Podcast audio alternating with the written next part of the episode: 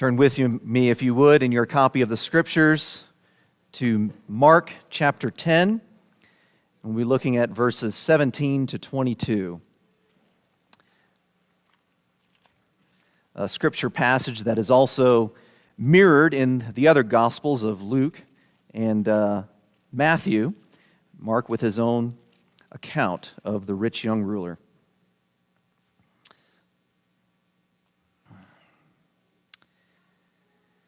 Hear now God's holy, inerrant, and inspired word from Mark chapter ten, verses seventeen to twenty-two. You know, I'm going to start a little bit earlier with Jesus' account of the children in verse thirteen. So I'm going to start in verse thirteen just for some context. And they were bringing children to him that he might touch them, and the disciples rebuked them. But when Jesus saw it, he was indignant and said to them, "Let the children come to me. Do not hinder them. For to such belongs the children of the kingdom of God. Truly I say to you, whoever does not receive the kingdom of God like a child shall not enter it." And he took them in his arms and blessed them, laying his hands on them. And as he was setting out on his journey, a man ran up and knelt before him and asked, "Good teacher, what must I do to inherit eternal life?" And Jesus said to him, "Why do you call me good? No one is good except God alone. You know the commandments. Do not murder. Do not commit adultery. Do not steal. Do not bear false witness. Do not defraud. Honor your father and mother." And he said to him, "Teacher, all these I have kept from my youth." And Jesus, looking at him, loved him and said to him, "You lack one thing. Go. Sell all you have and give to the poor, and you will have treasure in heaven. And come, follow me." Disheartened by the saying, he went away sorrowful, for he had great possessions. Before we look at the word further, let's pray. Our God, we come to you because there is nothing in our hands that we can do, nothing in our hearts that we bring before you. We ask for your Spirit to wake us up, to enable us to hear and see your word, that your Spirit would change us. For we ask in Jesus' name, amen. Well, little children need parents to provide everything that they have. The roof over their heads, the food on the table. And it's that analogy that Jesus has just made in this portion of Scripture just before the rich young ruler. Whoever does not come to me like a little child cannot enter the kingdom of heaven, empty-handed, fully depending upon me for everything. And then it's as if there is a contrasting illustration in real life that happens right after that account. Jesus says, "You have to come to me like a little child." And then the next account that happens is the rich young ruler coming before him, in contrast, basically saying, "Good teacher, what must I do to inherit eternal life?" And as Jesus begins to answer the question, he answers the question of the rich young ruler, we begin to see him strip away the layers of self-sufficiency that the ruler has. And in seeing him strip away the layers of self-sufficiency that this rich young man had, we see him strip away our own layers of self-sufficiency. And what we end up seeing through this passage is this, that you are unable to earn eternal life, but Christ is able. And so that's what I want you to see, and implications that are drawn from it, that you are unable to earn eternal life, but Christ is able. And we'll see this as Jesus first corrects this young man's definition of good. Next, as he challenges his keeping of the commandments. And then lastly, as he exposes the idol of the man's heart. And so first, we see him correct the young man's definition of good. He, he runs up to Jesus and says, "Good teacher, what must I do to inherit eternal life?" And Jesus identifies, you've got a cheap definition of good because you presume that you are able to do some good in order to earn or inherit eternal life. And so the first thing Jesus says in response is, why do you call me good? Why are you calling me good?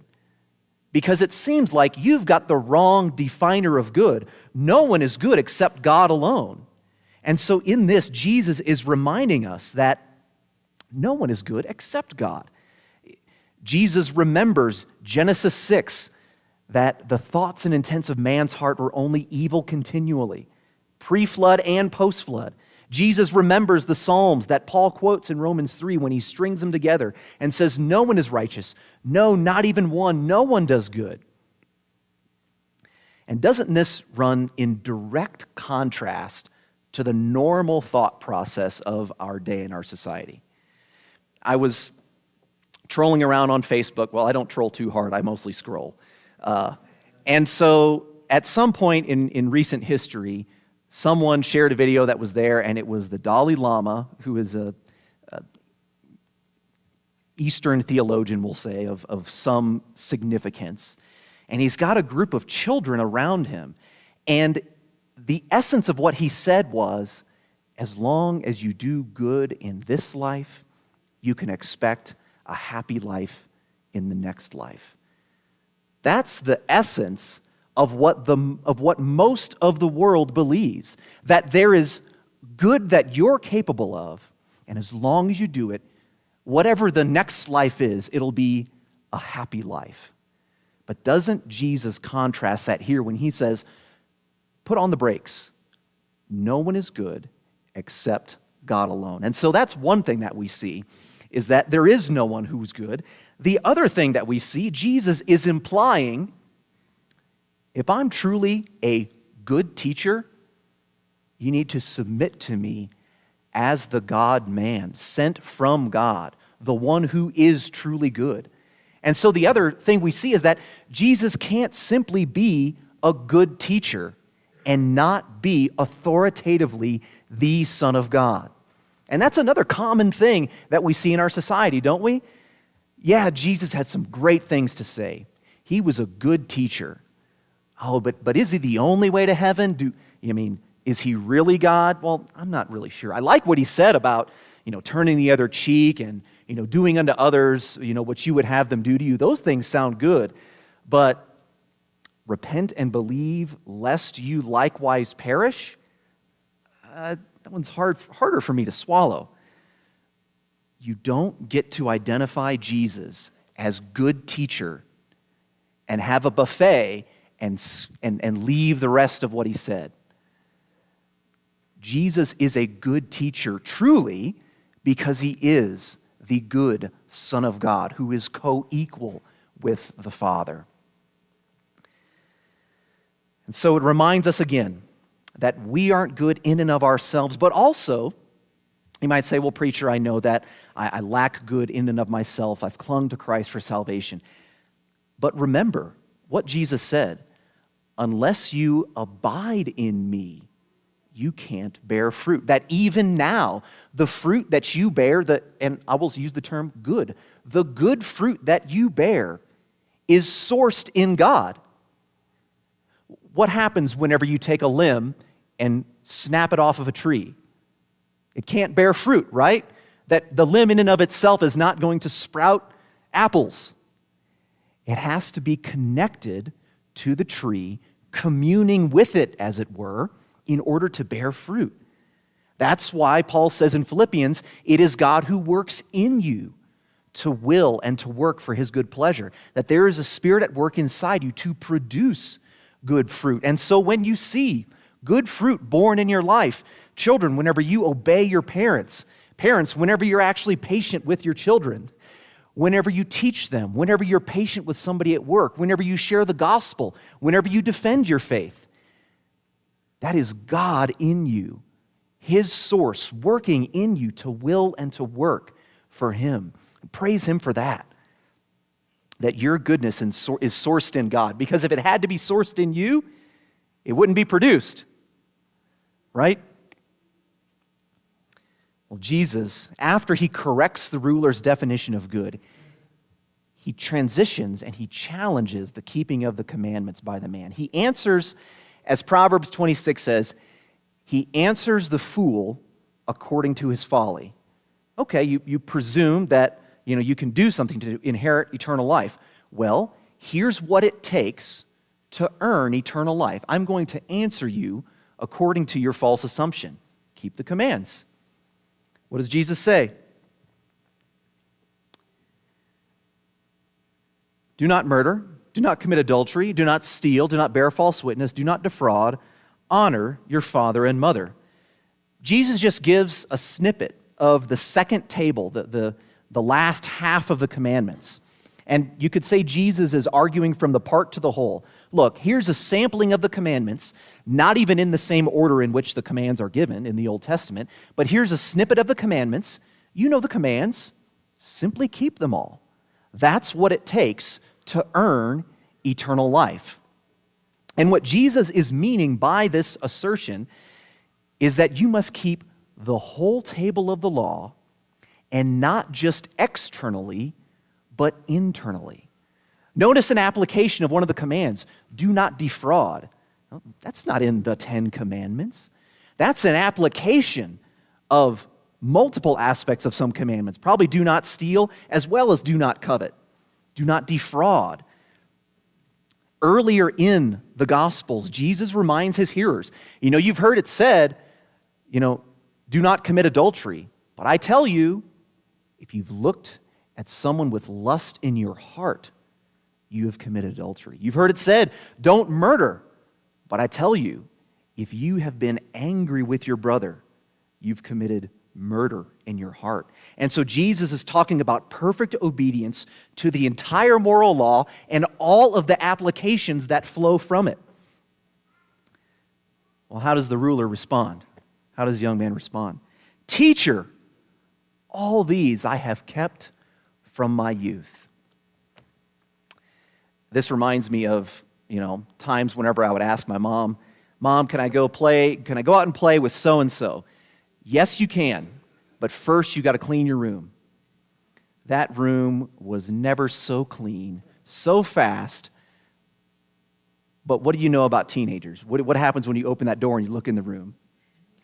There's clothes shoved in the closet, underneath the bed. Nothing's organized in the drawers because I've changed the definition of what a clean room is.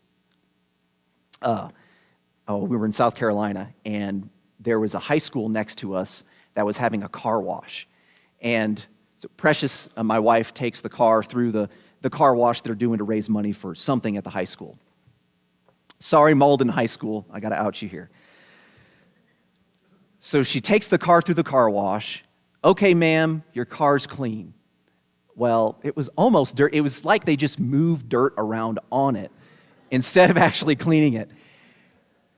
And what they did was simply change the definition of what it means for the car to be clean. And that's what we do. And that's what the young ruler is doing when we allege that we've kept the law. What we've done is simply change the definition of what it means to keep it. Another pastor in South Carolina, his name is Marty Barton, he said, alleging that we keep the commands is really law reduction. It's lowering the standard to make it seem like it's low enough that you've kept it and you can step over top of that wall. But again, when you look at the full application of the law and the things Jesus says about keeping it from the heart, we realize, yeah, sure, maybe I've never actually killed somebody physically, but have you really never been unrighteously angry? And not only the things that it takes to break the law, but also failing to do all the things it takes to keep the law. I mean, sure, maybe you've never, maybe you could say that you've never actually stolen something. But have you done the opposite in being always, completely, unselfishly generous with your goods? Always seeking the prosperity of somebody else above your, above yourself. That's the application of the opposite end of you shall not steal. And that's what Jesus is saying here. This is what it takes to earn eternal life. And the man says, well, I've kept it. I cleaned my room. The car is clean. I've done it, good teacher. Well, Jesus, looking at him, this, I want you to notice, though this account appears in the other Gospels, this is peculiar to Mark.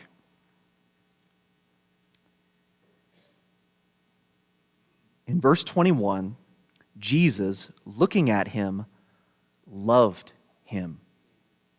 That clause, that phrase, loved him, is peculiar to Mark's gospel because Mark has a special interest, emphasis, if you will, in showing the compassion and love of Christ for the lost.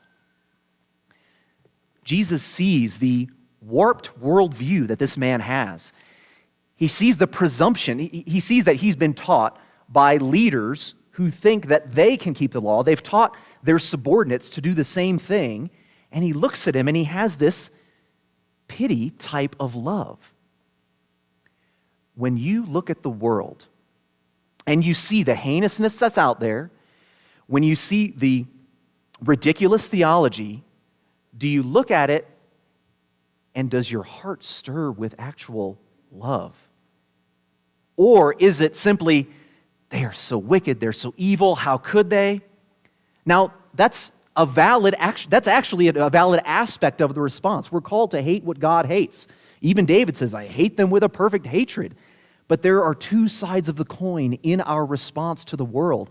To one say, yes, that is wicked, but but for the grace of God, that is me. And I have love and pity upon them. It's like looking at someone who has been taught that the correct way to walk is backwards. Could you imagine witnessing someone who's been taught that the correct way to actually traverse the world is to go backwards like this, and they rarely walk forwards? You would say, how, how pitiable is that? My heart goes out to tell them that they're wrong, that they've been taught wrong. And that's what Jesus does here. Even though he knows that the man will turn away, it doesn't change the fact of what we should say and the heart we should have for others. And so Jesus does. He looks at him, loves him, and he points out the man's sin. How does he do that? Well, he gives him a special command. Okay, you've, you've kept the whole law, have you? Well, I have just one more thing for you to do. You lack one thing. Go, sell all that you have and give to the poor, and you will have treasure in heaven, and come, follow me. Now, Jesus is not saying, oh, well, you, you've kept it all. Great, good job. Now you just have one more box to check, and as long as you check this last box, you will have totally and completely kept the whole law, and you will have successfully earned heaven. Jesus knows that the man hasn't, and he uses a special injunction, a special command to expose it. He knows the man's idol, and so he asks him to give up his idol. And then the man is revealed. Disheartened by the saying, he goes away, for he had great possessions. You know, what, what he should have said, or we should have recognized, perhaps he recognized it, but didn't want to give it up, is the fact that, wow, not only have I not kept the whole second table of the law, I haven't kept the first table. My wealth is my God. Jesus It's argued, perhaps Jesus withheld talk, saying anything about the first table of the law, you shall have no other gods before me, because he knew he was going to get to this special command to reveal you have a God before me, and you need to give it up to come follow me. Similar to what Jesus does with the woman at the well. You know, the woman at the well, he says, go get your husband. She says, well, I don't have a husband. Right, you've had five husbands, and the one you're with now isn't your husband. He uses a special command to expose the idol of the heart, and the man surrenders to the idol. He keeps his possessions, at least for this account, he keeps his possessions and loses Christ. Now, as you relate this to the context, you see Jesus says directly after how hard it is for the rich to enter the kingdom of God, because there is an exterior self-sufficiency about material wealth, creature comforts that mask our spiritual insufficiency. And so the thing for us, one thing for us to take away from this is to not let our material blessings mask our spiritual need and insufficiency. God warns of this very thing in the scriptures, all the way back after he brought the people out of Egypt, from Deuteronomy eight. Take care. Be careful, people of God. Be careful, lest you forget that the Lord, lest you forget the Lord your God, when you have eaten, when you are full, and have built good houses, and live in them, and when your herds and flocks multiply, and your silver and gold is multiplied, and all that you have is multiplied. Be careful, then your hearts be lifted up, and you forget the Lord your God, who brought you out of the land of Egypt, out of the house of slavery. And so this injunction, this command to this man, is a call for us to examine ourselves. Now, you might be somebody who needs to relinquish an idol for the first time to follow Christ.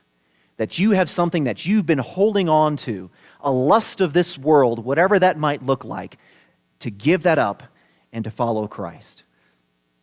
But now you might also be, as, as suspect, excuse me, suspect many of you are in here, well, I have given it all up to follow Christ. I've, I've relinquished, relinquished every idol and clung to Christ alone for my salvation.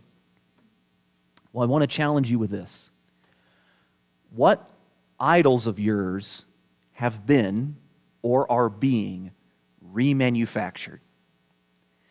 It was Calvin, I'm pretty sure, that called our hearts idol factories.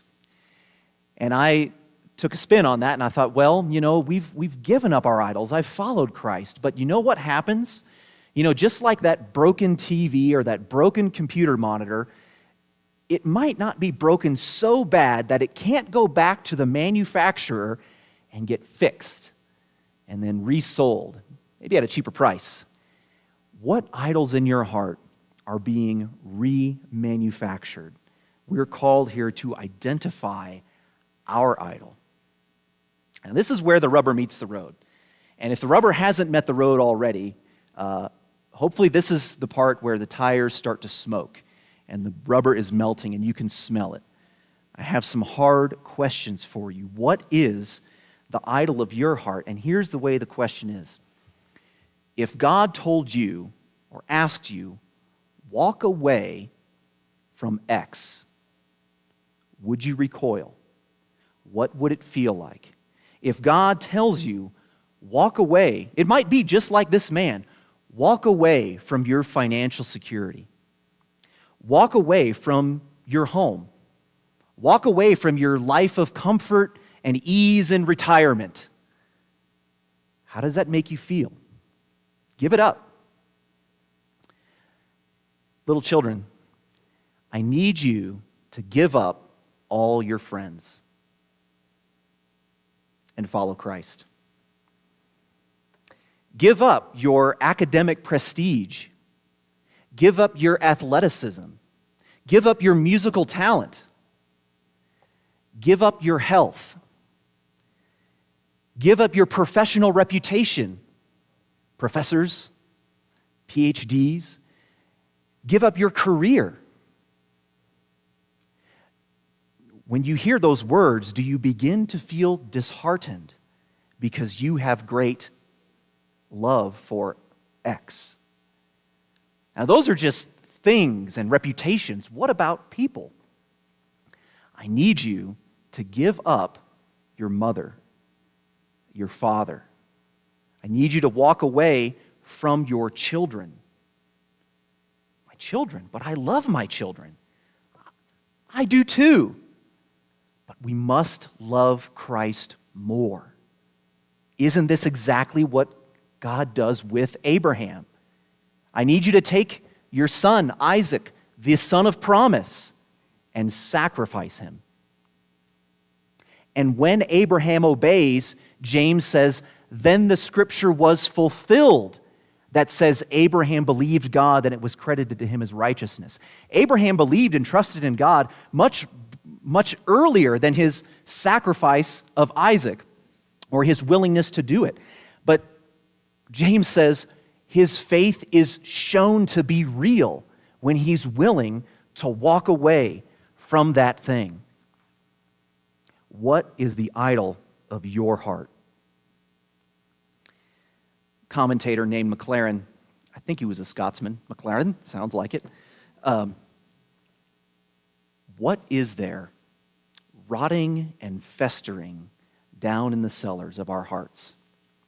Do we ever go down there? Do we ever go down there with the candle of the Lord in our hands? If we do, all these I have kept, quote unquote, will falter into all these I've broken. I didn't have an idol just back then. I have remanufactured idols now that I need to bring and smash at the foot of the cross again and again and again, repenting and believing, repenting and believing. Through Jesus' answer of this man's question, he has a way of answering that has led the disciples to a better question. Jesus answers this, and he says how hard it is. His disciples ask the better question. The, the, the rich young ruler asks, what must I do to inherit eternal life? And after Jesus has given this explanation, his disciples say, who then can be saved? That's whenever Jesus says, with man it is impossible, but with God it is possible. You see what Jesus is saying here essentially. This is what I must do, Jesus. This is what I, Jesus, must do for you to inherit eternal life. Think about what he has told the man and who Jesus is. Jesus is the truly good Son of God, who, as he takes human flesh in his humanity, is no longer with, in his humanity, the treasures of heaven. He gives it up, and then he is obedient to all of the commands to a T, even to the point of death, of giving himself, giving the idol, as it were, of one's own life for others. What Jesus is telling the man that he must do and how he responds to the man makes us realize who Christ is and what Christ has done. And it reminds us that we need him and that we have to trust in him, not just at some point in the past, but now, that I still have sin in me now that I need to repent and trust in him for the forgiveness of sins for, and ask that he would clean me up, and ask that as I commune with him, like that branch of the apple tree in the tree itself, that he would cause me to bear more fruit, help me to see my sin, help me to find the idols of my heart and to bring them to the cross. So that's what I encourage you to do. Examine yourselves. What is the answer to the question, would you give up X for me? And we realize that, wow, I really am, even now, unable to earn eternal life. But Christ is able. And that's why he'll say just a little bit later on in this, in this chapter of Mark ten, the Son of Man came not to be served, but to serve and to give his life as a ransom for many. Let's pray.